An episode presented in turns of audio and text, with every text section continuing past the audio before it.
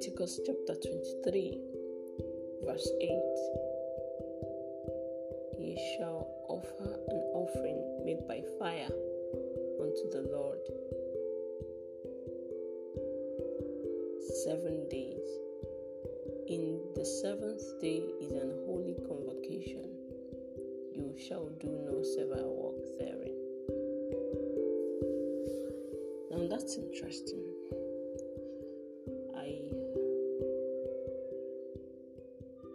Was thinking about how the scripture relates to the seventh day.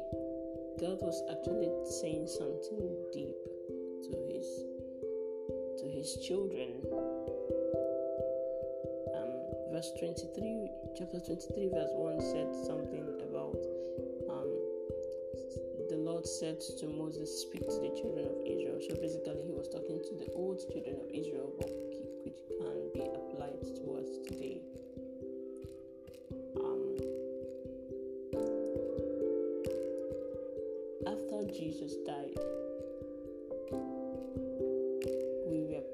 brought we were brought into a perpetual seventh day.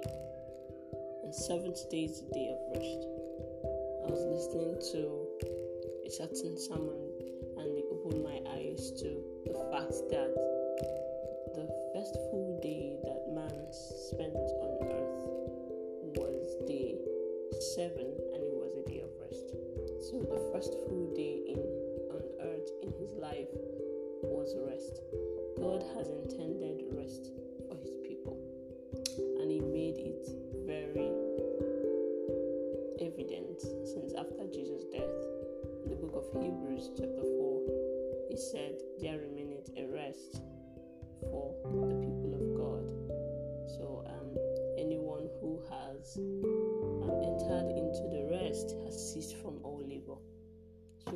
God, is very particular about rest, and in throughout the book of Leviticus, He was giving out a lot of laws, but there, when it comes to, to the seventh day, God will specifically say things like, "You must not work. You should not do any servile work." you should not work. You need to rest. There was very an absolute emphasis on rest, and um, God, for Him, it's very important that His children rest from their labors. And since Jesus died, we were brought into a perpetual spiritual seventh day. So, um, from Monday down to Sunday and back to Monday to Sunday again is entirely day seven in God's calendar, in the spiritual scheme of things, in the grand scheme of uh, spiritual things. We are in day seven. We are constantly in day seven. And what does this mean for us? Let's let's look at that verse again. He said, "But you shall offer an offering made by fire."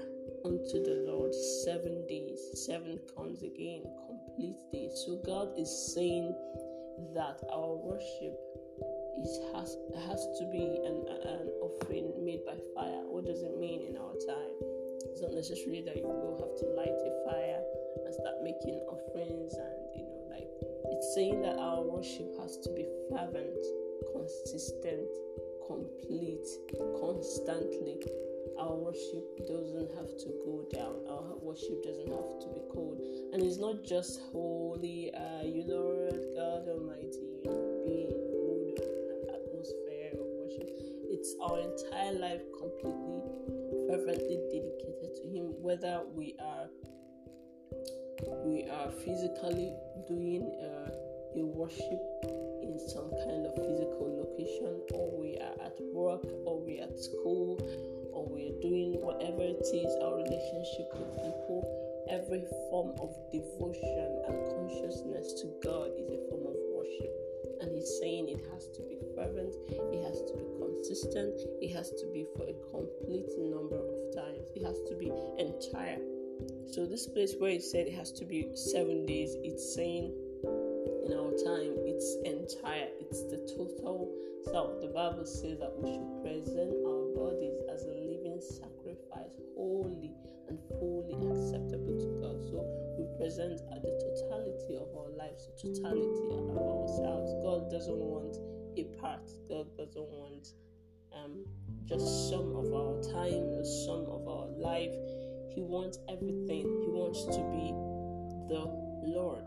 He wants to be the creator he of course he is our creator, but he wants to he wants us to acknowledge him as the one and, and, and allow him the the you know like seamless and and, and, and, and flawless ever flowing permission to work in our lives as the Lord. So, um, and it also mentioned something very important. In the seventh day is an holy convocation. The seventh day is a holy convocation. You shall do no work. Now, um, we kind of in this our time, modern time, kind of took that word literally, but I think that there's a deeper meaning to that word that is spoken there. Now, on the seventh day, usually on Sundays, we count Monday, Tuesday, Wednesday, Thursday, Friday, Saturday down to Sunday, and then on Sundays we all go to church. We put our best clothes. We don't um, we don't have to op- uh, open our workplaces. Everybody goes to church. We don't have to work. Everybody rests. Now that's beautiful, but that's actually like literal. It which actually removes the sense from what God is trying to say here. It's trying to say that we are perpetually on the seventh day, and it doesn't have to be a certain day of the week.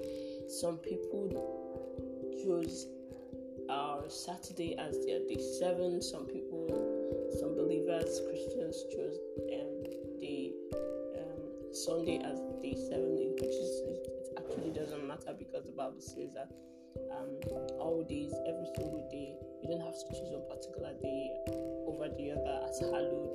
This person can choose the other day as hallowed and is equally acceptable before God. But there's very something deeper to it. There's a place in the scripture where Paul was admonishing the, the, the church. He said, Do not forsake the assembly of the brethren. Do not forsake the assembly. I think was it Paul or was it Peter? He was admonishing them, saying that the day is at hand. To always constantly be in touch. Our generation is a generation where we probably may not be physically in touch, but the Bible is saying stay connected. You can stay connected through social media.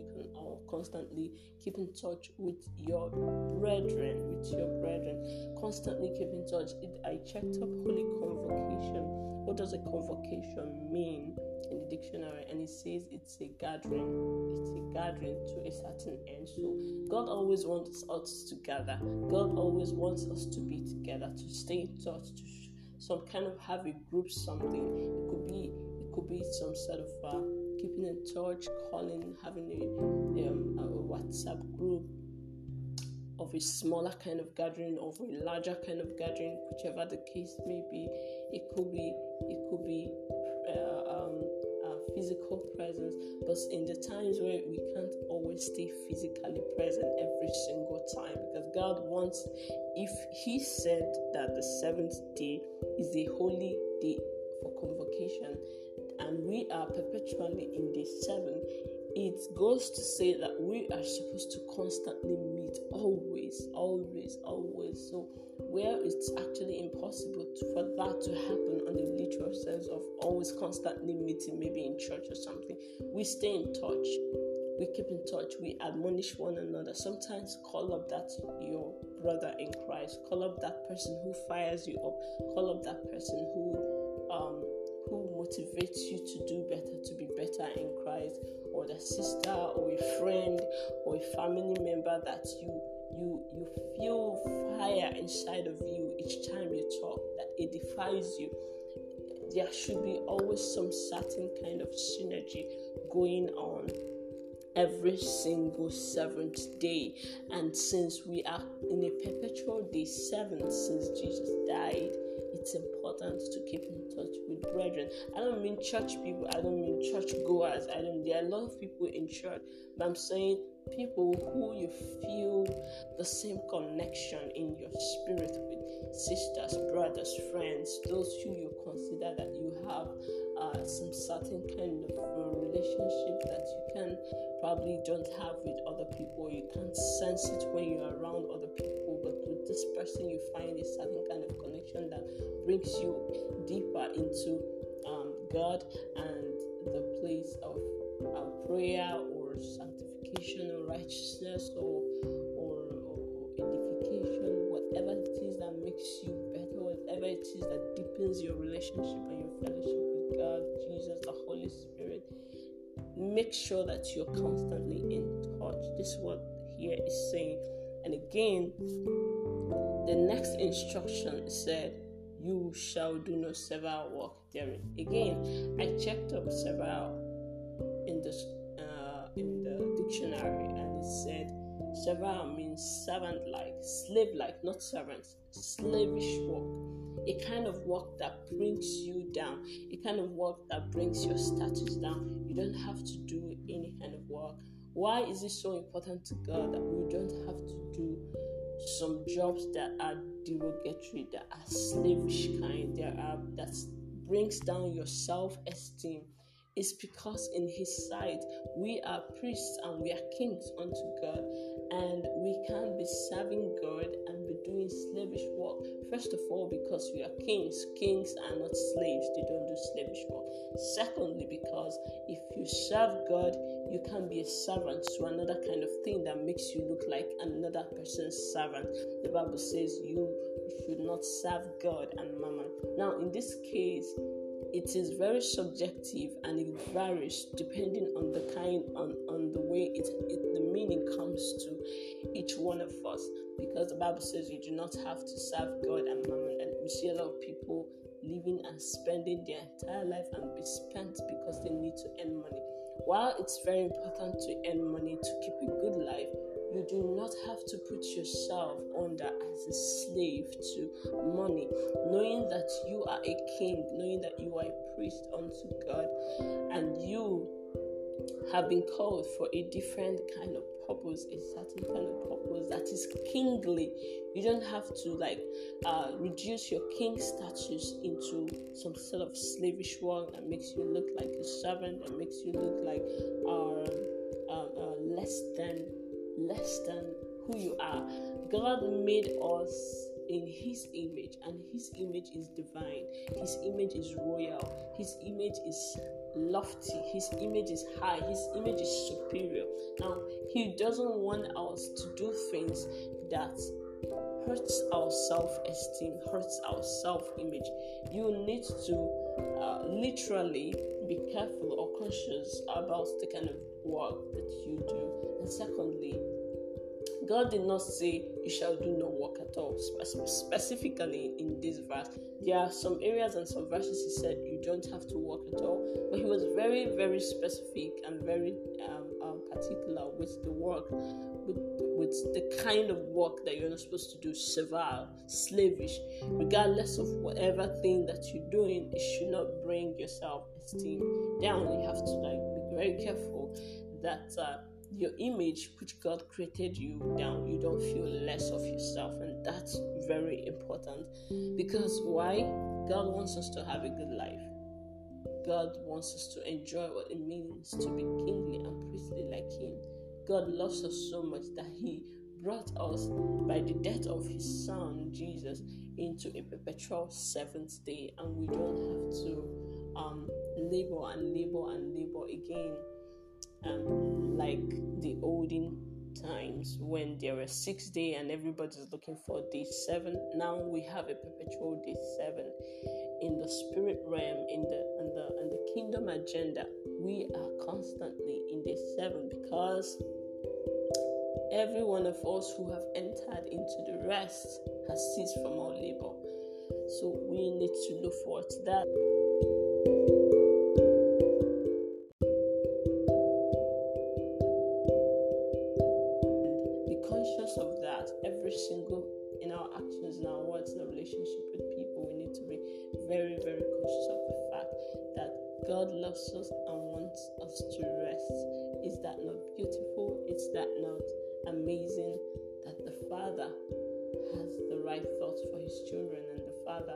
wants the very best for his children.